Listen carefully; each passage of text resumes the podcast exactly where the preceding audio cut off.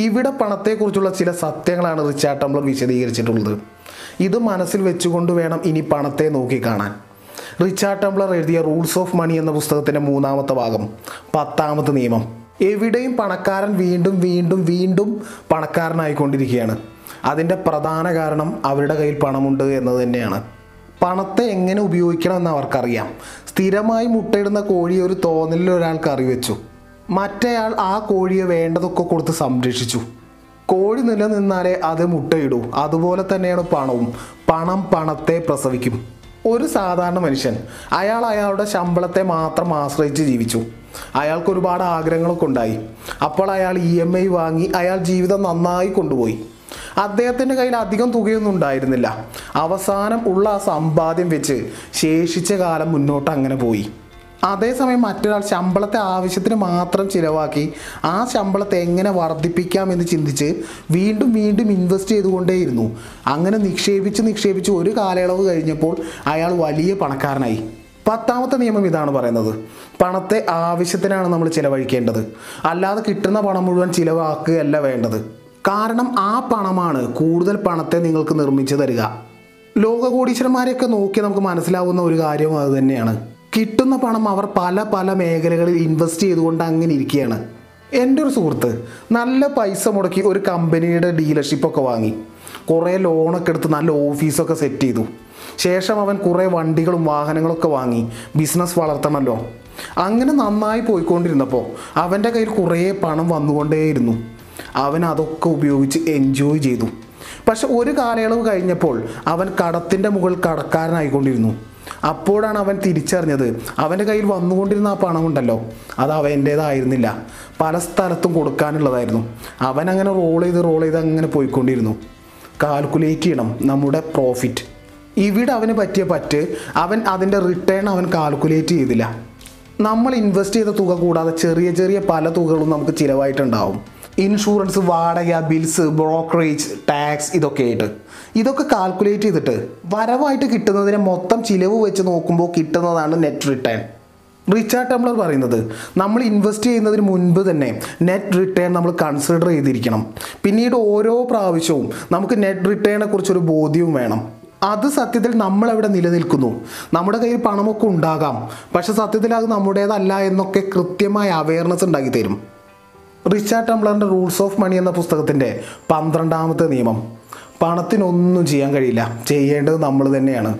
നമുക്ക് പണം കൊണ്ട് കോടിക്കണക്കിന് രൂപ വരുന്ന ജിം എക്യുപ്മെന്റ്സ് ഒക്കെ വാങ്ങി വെക്കാൻ കഴിയും. എന്നാൽ ആരോഗ്യത്തെ വാങ്ങാൻ കഴിയില്ല.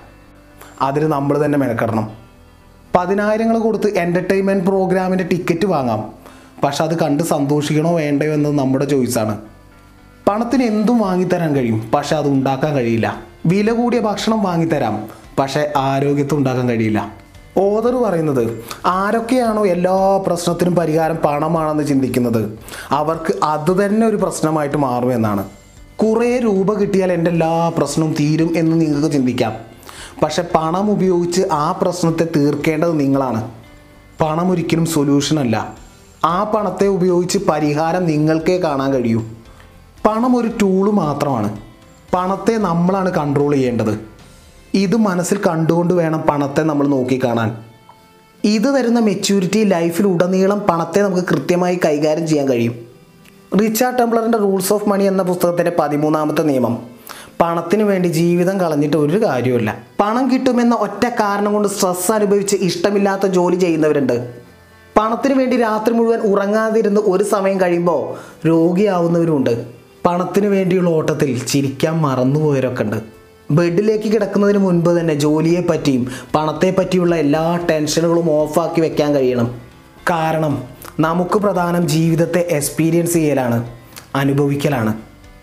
പണക്കാരെല്ലാം രോഗികളാണ് അവർക്ക് ഉറക്കമൊന്നും ഉണ്ടാവില്ല. ഇങ്ങനെ പല പല വിശ്വാസങ്ങൾ ജനങ്ങൾക്കിടയിലുണ്ട് അത് സത്യമല്ല. പണമുണ്ടാക്കാൻ ജീവിതത്തെ നശിപ്പിക്കേണ്ട ഒരു കാര്യമില്ല പക്ഷെ നമ്മൾ ലോകകോടീശ്വരന്മാരെയൊക്കെ നോക്കുമ്പോൾ അവർ ഉറക്കം പോലും വേണ്ടെന്ന് വെച്ച് ഫാമിലിയെ കാണാതെ ഫ്രണ്ട്സിനെ മീറ്റ് ചെയ്യാതെ കഠിനാധ്വാനം ചെയ്യുന്നതൊക്കെ നമ്മൾ കാണുന്നുണ്ട്. അപ്പോൾ അതല്ലേ വേണ്ടത് എന്ന് നമുക്ക് പറയാം. ഇലോൺ മസ്ക് ആയാലും ജെഫ് ബസോസ് ആയാലും ഇന്ന് ലോകത്തുള്ള പല കോടീശ്വരന്മാരും പണത്തിന് വേണ്ടി മാത്രമല്ല അധ്വാനിക്കുന്നത്. അതാണ് സത്യം. അങ്ങനെയാണെങ്കിൽ പത്ത് തലമുറയ്ക്ക് ആവശ്യമുള്ള പണമൊക്കെ ഉണ്ടാക്കി കഴിയുമ്പോൾ അവർ വിശ്രമിക്കില്ലേ? അവർ വിശ്രമിക്കാതെ സ്വന്തം ലൈഫിനെ അനുഭവിക്കാതെ കഠിനാധ്വാനം ചെയ്യുന്നത് പണത്തിന് വേണ്ടി മാത്രമല്ല അവരുടെ പർപ്പസ് ലക്ഷ്യങ്ങൾ അവർക്ക് വേറെ കുറേ കാര്യങ്ങളുണ്ടാവും. ആ നേട്ടങ്ങൾക്കൊക്കെ വേണ്ടിയാവാം. അത് കമ്പനിയുടെ വളർച്ചയാവാം പുതിയ ഇന്നോവേഷനുകളാവാം അങ്ങനെ പലതും ആകാം. റൂൾസ് ഓഫ് മണിയിലെ പതിനാലാമത്തെ നിയമം ഇതാണ്. നമ്മൾ തെറ്റായ മാർഗമാണ് ഉപയോഗിച്ച് പണം ഉണ്ടാക്കുന്നതെങ്കിൽ അവിടെ നമ്മൾ മനസ്സിലാക്കണം നമ്മൾ പരാജയപ്പെട്ടു. കാരണം നമുക്ക് ശരിയായ മാർഗം ഉപയോഗിച്ച് പണം ഉണ്ടാക്കാൻ കഴിവുമില്ല. ഇത് പണത്തെക്കുറിച്ച് പണ്ട് മുതലേ സമൂഹം പറഞ്ഞ് പരത്തിയ ഒരു നിയമമാണ്. പതിനഞ്ചാമത്തെ നിയമം അഥവാ അടുത്ത നിയമം പറയുന്നത് പണത്തിന്റെയും സന്തോഷത്തിന്റെയും ബന്ധങ്ങളെക്കുറിച്ച് പലർക്കും തെറ്റിദ്ധാരണയുണ്ട്. പണമുണ്ടായാൽ സന്തോഷമുണ്ടാവുമെന്നോ പണമില്ലെങ്കിൽ സന്തോഷമുണ്ടാവുമെന്നോ അങ്ങനെ പണവും സന്തോഷവുമായിട്ട് പ്രത്യേകിച്ച് ബന്ധമൊന്നുമില്ല. പണം സന്തോഷത്തെ നൽകുമെന്നതൊരു മായയാണ് ഒരു തോന്നൽ മാത്രമാണ്. എന്നാൽ പണം കൊണ്ട് നമുക്ക് ഒരുപാട് കാര്യങ്ങൾ ചെയ്യാൻ കഴിയും. നമ്മുടെ സന്തോഷത്തെയും പണത്തെയും ബന്ധപ്പെടുത്തരുത്. കാരണം നമ്മുടെ സന്തോഷത്തെ തീരുമാനിക്കേണ്ടത് നമ്മൾ തന്നെയാണ്. റൂൾസ് ഓഫ് മണിയിലെ പതിനാറാമത്തെ നിയമം. പ്രൈസും വാല്യൂവും തമ്മിലുള്ള ബന്ധത്തെക്കുറിച്ച് നമ്മൾ അറിഞ്ഞിരിക്കണം. നമ്മൾ കൊടുക്കുന്ന വിലയ്ക്കും അതിന്റെ മൂല്യത്തിനും തമ്മിലുള്ള ആ വ്യത്യാസത്തെ മനസ്സിലാക്കുക. അതുതന്നെയാണ് പതിനാറാമത്തെ നിയമം. പൊതുവെ പറയുന്നൊരു കാര്യമുണ്ട്. പണക്കാരനൊരു കാര്യം വാങ്ങുമ്പോൾ അതിന്റെ വാല്യൂ മൂല്യം നോക്കി വാങ്ങും. സാധാരണക്കാരൻ വാങ്ങുമ്പോൾ അതിന്റെ വില നോക്കി വാങ്ങുമെന്ന് സാധാരണക്കാരൻ ആ വസ്തുവിന്റെ ക്വാളിറ്റി കുറഞ്ഞാലും വേണ്ടിയില്ല വില കുറയണം. നമ്മളെപ്പോഴും മൂല്യത്തിനെയാണ് വാല്യൂവിനെയാണ് ഫോക്കസ് ചെയ്യേണ്ടത്. അതിന് കൂടുതൽ പണം ചിലവാക്കുന്നതിലും തെറ്റില്ല. ആ ചിലവ് നമുക്ക് പിൻകാലത്ത് ലാഭവും മികച്ച അനുഭവത്തെയും ഉണ്ടായിത്തരും.